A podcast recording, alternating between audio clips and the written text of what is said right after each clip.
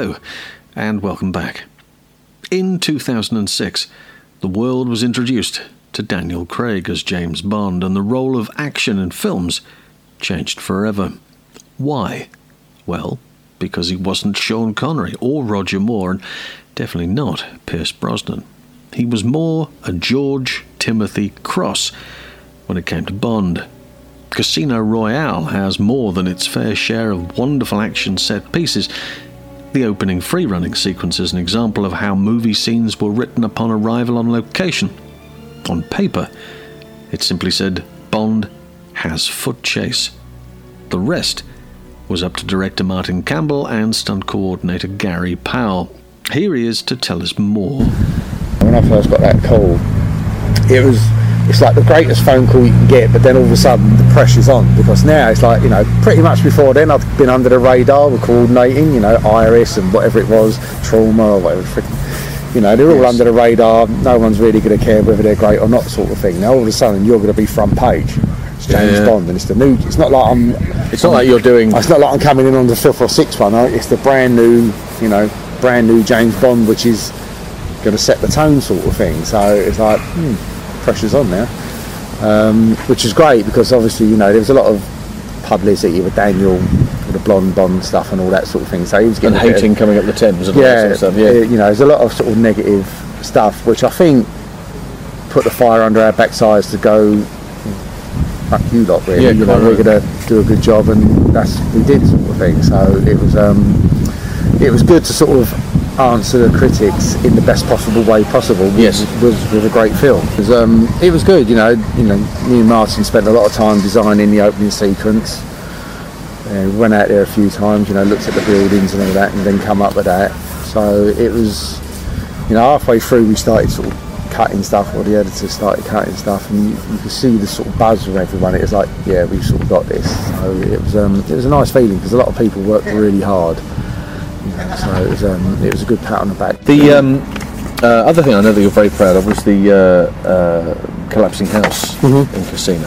Um, I mean, that was a very large gimbal rig uh, done by Mr. Corbould. Mm-hmm. Um, uh, how complicated was that to work on? It was, I mean, it was freaking impressive for a start 'cause it was like 90 ton. Right. Literally moved up and down really quick.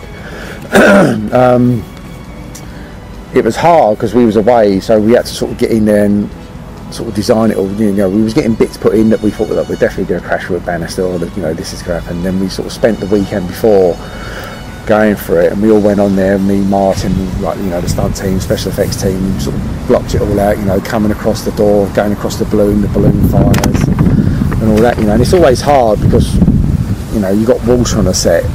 You know, and when you're trying to run across the balloon in the dry, it's great, but when you're trying to do it in the wet, it's a whole different Yeah, freaking ball game. So you know, it was, it was complicated, but not as bad as sort of what you think. You know, once we all figured out what it was, and it was just a case of scheduling it to do what's what. Sort And that was on 007 it was on the 007 stage, yeah. Um, yeah. so it's just, it's just the general size of it and the fact that it's I know, it was about. massive. It was massive. I mean, when you sort of, you know, you see that weight moving up and down from the outside, it was, it was pretty impressive. So. I don't think you've got people in there as well. No, exactly. Yeah. so no, it was uh, it was good fun. One man had quite a ride as Bond's stunt double.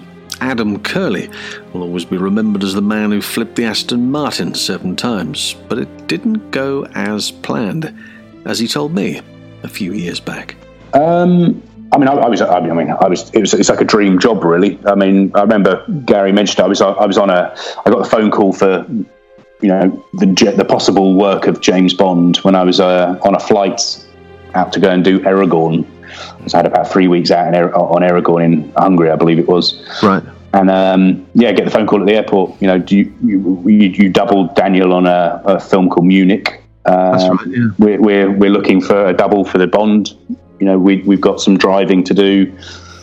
We've got this crash that he wanted to do, and he, he said straight away he wanted to do this 85 mile an hour or 80 mile an hour plus crash. Um, and he said, "But you know, am I scared of heights? And am I good with heights?" And so I just said, "Yes, obviously, I'm great with everything." Um, and I think I had a, uh, an audition with him. Um, I had to, like a meet and greet kind of audition uh, up at Pinewood. Um, uh, this this was very very early on. I think Gary, Gary was in very early prep, um, and he had a, a BMW, an old BMW. I think it was a five series BMW, and a, up at Pinewood. He said, "Jump in that." show me some stuff.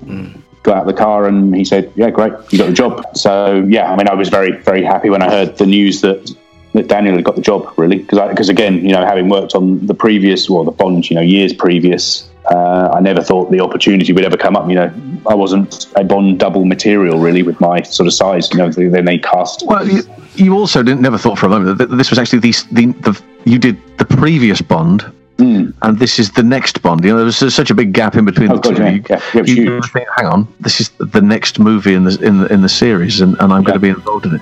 The the um uh, you did testing with the BMW, but uh, uh, was there ever? Because originally it was supposed to be a ramp jump, wasn't it? Just uh, go, uh, briefly explain what the situation was, because I think that was the initial idea, wasn't it, to turn the car? Oh yeah, yeah. I mean, there was a there was a couple of well, Ga- Gary had researched a lot of crashes and pitched the idea that you know we didn't want this big Hollywood out of nowhere the car goes flying through the air. Um, it, it was again this is going back to the, the realism, and Gary wanted this re- real sense of realism to everything. Um, nothing wanted to be out of the ordinary. Um, so so a lot of his references were rally crashes. You know, Right. Cars, cars, you know, going at 80, 90 miles an hour around corners and just clipping the inside wheel, you know, as it's sliding around a corner and it sort of lifts. So it never actually really, all the reference footage, the car never really left the ground. It never flew through the air. It kind of rolled very slowly. The first roll was very, almost lazy. Um, Yeah. So that was sort of the idea. So we, we Gary had a, a small, actually it was very small. It was probably about I think six to eight inches high. This very small, stubby ramp, uh, steel ramp, and we did a couple of rehearsals in BMWs. And I'd come in at, I think those rehearsals we did at 60, 65 miles an hour, and basically I would swerve the car until it sort of started sliding, and I'd catch just the front inside wheel, which flicked it and made it very light. Um, and then I'd just turn in Yeah. and it basically rolled the car. So it was a really, it, yeah, I mean, it looked incredibly natural. It looked like you just clipped the inside of a curb or something like that and it flipped the car over. Um, and we did a couple of versions of that at Dunsfold, um, doing some testing, and then we took that then to, well, to, to the Aston Martin. And unfortunately, due to good engineering. And good, good, good build, build quality, let's say, of, a, of an Aston Martin, they're not really designed to roll. It's the only Uh, car I think I know that's got foundations. It's definitely not going to go anywhere. No, no, pretty much. So, yeah, we did. We did this. We hit the ramp. We actually increased the height of the ramp, um, and yeah, it clipped the inside wheel. It, it the car. I mean, I was going eighty. I think I was going about eighty, over eighty miles an hour at that point. Um, and yeah, clipped the wheel. It punched the the wheel, shattered shattered the alloy, punched the suspension through the wheel arch. Um, I flew through the air, and it just sort of re-leveled itself Oh, um, and I slid off down the road and then onto the grass and then sort of parked, well, right next to the cameras. May have may have bumped a camera and knocked it over. there was a bit of there was Come a bit on, of come on, clearing going on. Get the truth out. Come on. Lots, lots of lots of crew members yelling and running. running away. Um, but again, you know, this this was a uh, you know it's, it's a great thing that actually was a massive lesson learned to me is, you know, I think Gary had had the foresight to put a cannon uh, in, in a car. It may never have been used, but we, we had a spare car. As you do on a Bond, you have a spare Aston I Martin. gonna Yeah, say, knocking about. Up next. Yeah. So yeah. So so Gary had this other car prepped, and we got straight out of that one, cleared up the mess, and I jumped in the other car. We did a few speed runs. Then uh, we had you know Chris Corbould and his guys, Dick and Lou, prime the cannon. We put I think we put quite a fair bit of pressure in the cannon. Forget exactly what the pressure they put in. Uh, we had a nitrogen cannon in the back behind the driver's seat, which is kind of unusual going driver's side up. Uh-huh. Um, and then yeah, just did the same again and swerved around the dummy in the road. And yeah, press the button. First thing I see is white lines where, the, where the sky should be, which is always an unusual unusual thing to see. But um, yeah, And how long into it were you thinking, how long is this game ever going to stop? Um, I, I mean, I was, you know, I try I always try and quite stay quite aware in, in the vehicles. It's not just a case of hold on for dear life. But um, yeah, this one I think I counted four rolls, and then when I got to four, I started to think I think I might be getting close to the trees, and then it was a case of you know basically just hold on for dear life. Right. I, was, I literally thought I was going to hit the trees. You know, it was, it was that sort of speed and that turn of yeah, a turn of pace really. Um, and it spanned pretty. I mean, pirouetted I think on the back end, which that was the disorientating part because it spanned so quickly. Because it does a, it does a turn in the air and then hits the grass and speeds up, doesn't it? Yeah, yeah. Yeah, That's it was, what it, it looks like on the on the film. Yeah, I mean, like, it, it, it, there was a, it was. I don't know if it was the time of year or something like that, but also it, we sh- it was a night shoot, and Yeah. literally, I think we were probably twenty minutes from it being, being daylight. We were like right, right past the limits. We, we if we delayed by any more time, I think we'd have lost the well, lost the dark, not lost the light. Um, so I think there was some you know dew, there was some wet on wet on the grass. So I think that's why it kind of did what it did. Really, we.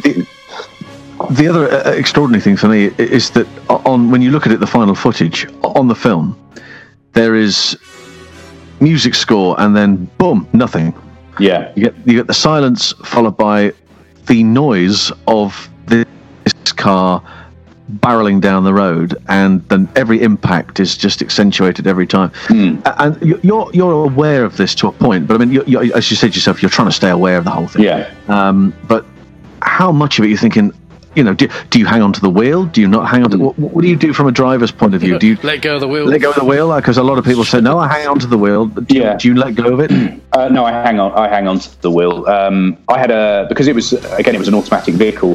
I, I actually had a couple of plate or a plate kind of welded on for my left foot, so I could brace against that and push myself my sort of Okay. lower back into the seat. Um, I had a race seat in there. Um, there was a obviously a, a smaller fuel tank, a sort of stunt tank. Cell. Um, yeah, fuel cell. I had uh, my racing belts. I, had, I, t- I actually put two neck braces on, uh, my crash helmet.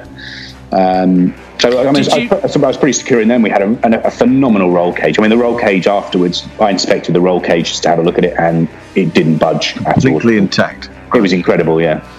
Did you have any padding between your straps and you, or was it all just the actual padding and the strap? Did you put anything in between that? and, what, and you were wearing, you were wearing a full face helmet, and Yeah, full full face helmet. I mean, I I actually got a set of belts, which is I, I don't know if they've become mainstream now, but um, instead of just being a normal pull belt, um, the shoulder straps are just pull pull type belt, but then the, the, the waist straps are actually like ratchet straps.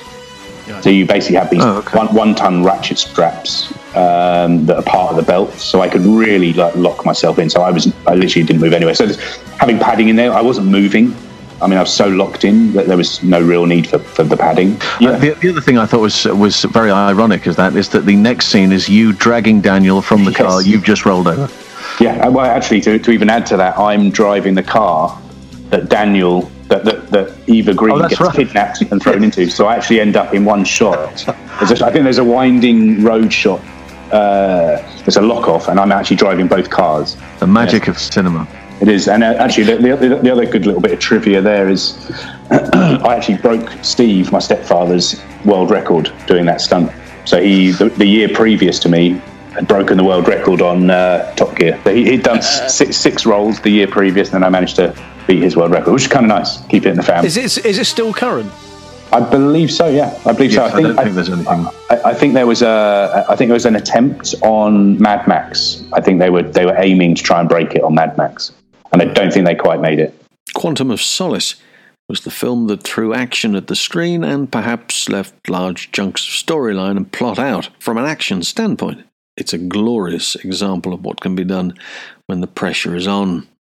The opening of Quantum is a wonderful car chase between the Aston Martin and the chasing Alfa Romeos. Movies are clever. They want us to believe that an Aston can be chased and caught by an Alfa.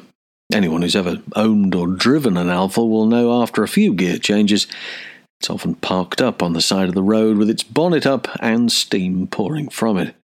But Lake Garda probably hasn't seen anything like this before. Martin Ivanov, Ben Collins, and Mark Higgins behind the wheel, doubling Daniel, and a number of stuntmen as policemen and oncoming traffic. One driver was Aris Comninos, who was a passenger in a car that drives into the front of an oncoming truck, driven by Game of Thrones stunt coordinator Rowley Irlam. The car impacted heavily into the front of the truck, but Aris was injured, badly enough, that he had to be airlifted to a nearby hospital in Verona for treatment. Today he's fine and well, but I guarantee you'll never forget that time working on this Bond. Another inclusion was stuntman Glenn Foster, playing the part of Mitchell, who was the close protection for Judi Dench's M. Many have asked me over the years why a stuntman was employed in an acting role. It's not a daft question, it's all down to expertise. The role of Mitchell requires agility, strength, and stamina, as the chase is an integral part of the opening sequence. To train an actor to do the things that Glenn Foster can already do is a time consuming process, which the production can't afford to waste. Safe to say that the scaffolding rope sequence at the end of this chase, with Kai Martin doubling Daniel Craig, is quite simply breathtaking. It's also the first ever stunt job for a man who is now the stunt double for Chris Hemsworth. Bobby Holland Hanton was given his big break by Gary Powell on the rooftops of Siena, jumping gaps and dodging traffic, doubling Daniel Craig. Not a bad way to start a career, is it? As he tells us here. You know, I auditioned for Gary Powell and it was the stunt double for James Bond. So then I went in, had like four physical auditions with Gary Powell and he, I got the job, and it was for a specific sequence, um, which was the build up after the rooftop sequence. It was it, was in the art gallery, um, and I was supposed to do six weeks, and it ended up being six months, and that was the start of my career. I mean, I went straight in at the top to you know with one of the best stunt teams and stunt coordinators out there. When I got into it 13 years ago, Gary Powell, the stunt coordinator, needed something specific, a specific skill set that wasn't there at the time with my height and build for for what he needed on the register. Because he tried on the register there was no one that he could get so he got me instead and that was my in you know to the to the industry and I'm so thankful to to Gary and, and the whole team for you know they've they've all become some of my best friends now you know? It, I, I learned so much from those guys and, and put me in such a good place to to kickstart my career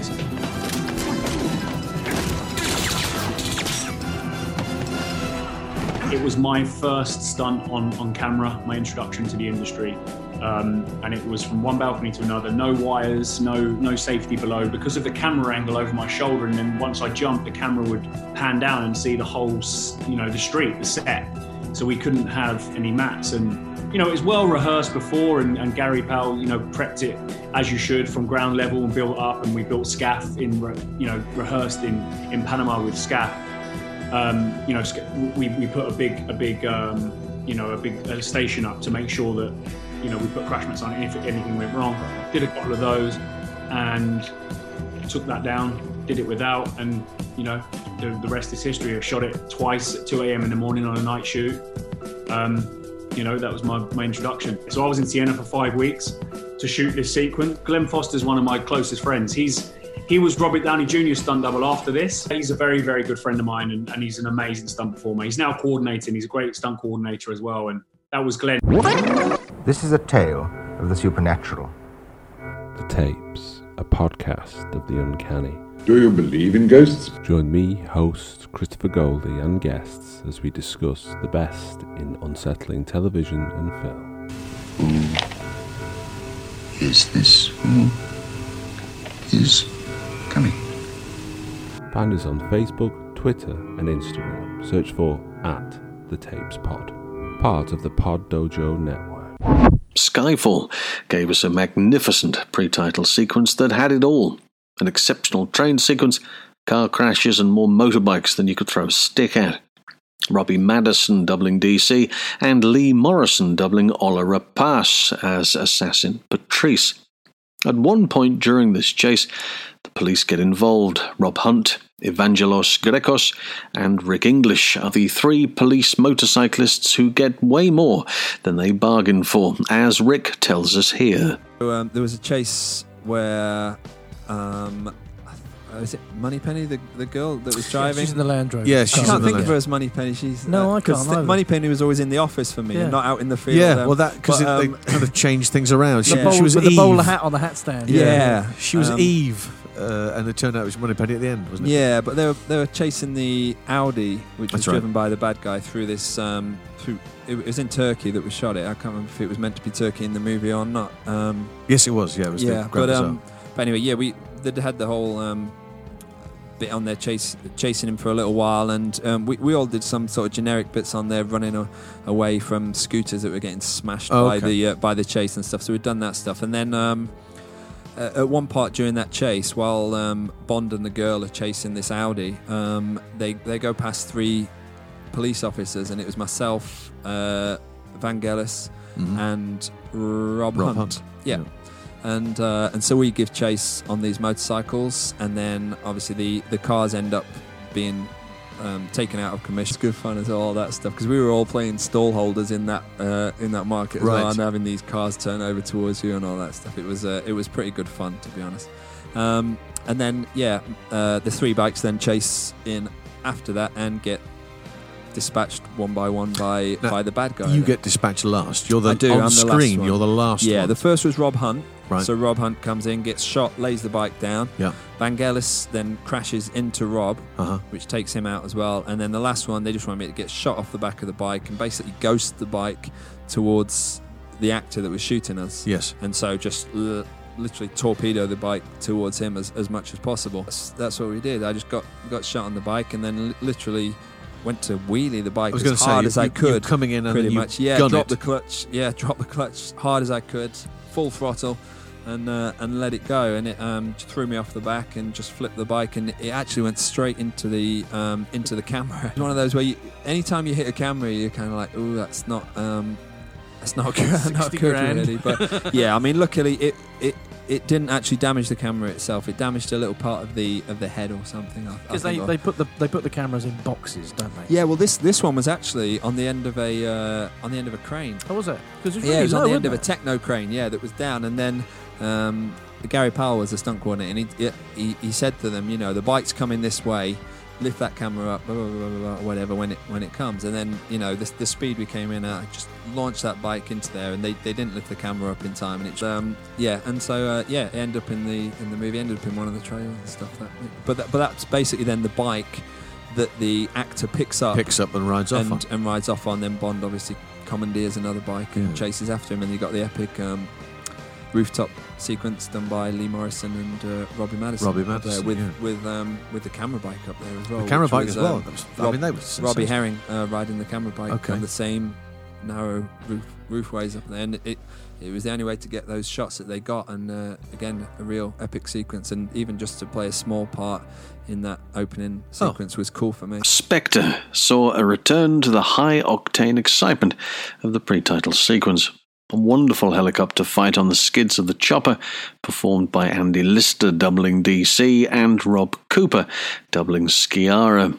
Also, we must mention the amazing flying skills of Chuck Aaron, without whom none of this remarkable footage could have been captured. Hi, I'm Chuck Aaron. I've been a helicopter aerobatic pilot now for almost 15 years, and it's been a lot of fun.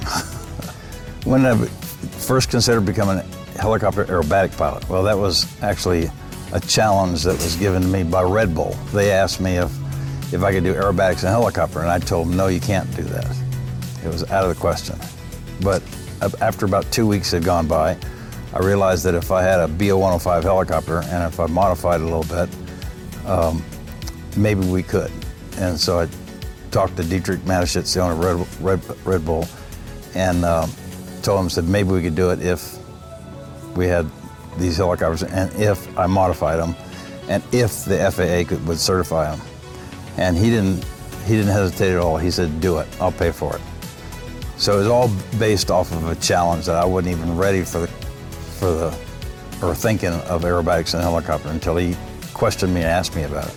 Oh, what does it take to be an aerobatic pilot? It takes a lot of studying, uh, concentration. You need a, a dream. Uh, that would help a lot. Uh, but uh, it's, it's, it's not as hard as it seems, but it is, you, there's no messing up allowed. So stay focused and, and, and uh, you know, we sent people to the moon and they walked on the moon and it, it works. So wild things like that can be done. It's just it has to be done methodically, and that's the key to it. What does it feel like when I'm flipping a helicopter doing barrel rolls? Uh, I love it. It's uh, it's a, it's a it's a neat sensation because it's like you take a glass of water in your hand and you, you take the glass of water and you can swing it around like that, and the water will stay in the glass. It won't fall out if you keep the centrifugal force going around with the with the with it. And so when you're in the helicopter, you're doing that. When you when you roll it, uh, you can feel yourself staying with like the water inside the glass, and it's it's it's uncommon, not natural in a helicopter to do that. So it's a unique feeling. It's it's uh, and it's fun to, to do it, especially in demonstration demonstrating it to air shows and you're a little nervous at first, but then it uh, the, the, sensation is fun because it's not normal and you're not. It's something you wouldn't think in the that you'd be doing. But once you start doing it and it's working out well, it's a it's a real rush, internal rush. The, some of the experiences I've uh, gotten out of being an aerobatic helicopter pilot was a perfect example is the James Bond Spectre movie. Uh, they saw me on YouTube doing aerobatics in a helicopter. The director did and, uh, and told the producer about it and said, listen, this would be a good opportunity for us to do something unique for an opening scene for Bond. So it's helped me with, I got to meet all the, uh, Daniel Craig and, and Bond 24 called Spectre. And it was a lot of fun doing that. We filmed that down in Mexico City. And so it's led to things just like that. There's, there's lots of interesting opportunities that have come up and uh, and I've enjoyed every every minute of it. I still love to do aerobatics and helicopters. Just just doing it today, and I had a lot of fun. Still have a lot of fun doing it. I still love to fly. Well, that's it for me. And if you'd like to see more of what I do as a pilot, uh, check out YouTube and SUU Aviation's uh, website and follow us, and we'll keep you updated on how things are progressing here at uh, SUU, and I highly recommend SUU. They've got a, a great school, got a great program going. They've got a lot of energy behind them. I've trained two of the pilots there at SUU to do this, and they're great pilots. And and so we're going to be teaching not just the aerobatics, which is a total separate section, but we have a whole new school we're starting up too. That's double IMC course too. And so, after 15 years and five films, Daniel Craig comes to the end of his Bond tenure. The man responsible for his safety on No Time to Die is Lee Morrison, who's been there with him every step of the way. Here's how he sums it all up. That's the beauty of Bond films, isn't it? For all of us, growing up as kids, watching them, you know, even watching your parents watch them, and seeing some amazing, amazing action sequence, and knowing there's been a real person do it.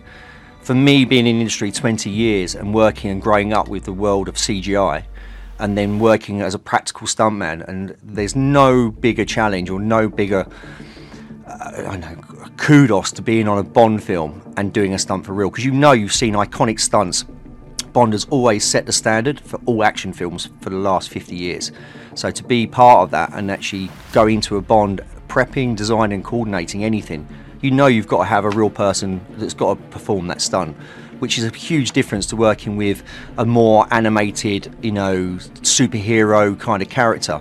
Bond's a real man, although he's extraordinary and he's got, you know, determination and he's got superior skill. He's just a, a, he's a man. I think for us on a Bond, it's a real fine line. Even going back to when we did Casino Royale with Daniel, Daniel performed so much of his own stunts on that film and worked so hard and, and took the knocks along the way, along with us as, as a stunt department. You know, working under Gary Powell, who was coordinating at the time, and working with Martin Campbell, that's kind of set the standard for these Bond films for Daniel, where you know that it, it, there's a high risk because it is, you know, you're going to do it for real. Although we'll break it down and we'll prep it as safely and uh, as smartly as possible end of the day, someone when they actually when they call action, that's a real person jumping off the cranes or crashing the car or jumping the motorcycle or driving the boat. And in, in Daniel as well, being at number ones with Daniel when he's running across the top of the cranes, when he's in the boat or he's in the car, it's all happening for real, which is far more rewarding as a stunt coordinator and a stuntman rather than working in an environment which is just a green screen environment where you're working just you know on a mocap suit or you know you're in trying to interact with things that aren't real you are interacting with a real car. A real truck is coming towards you. A real boat is speeding beside you. You know guys are flying past you.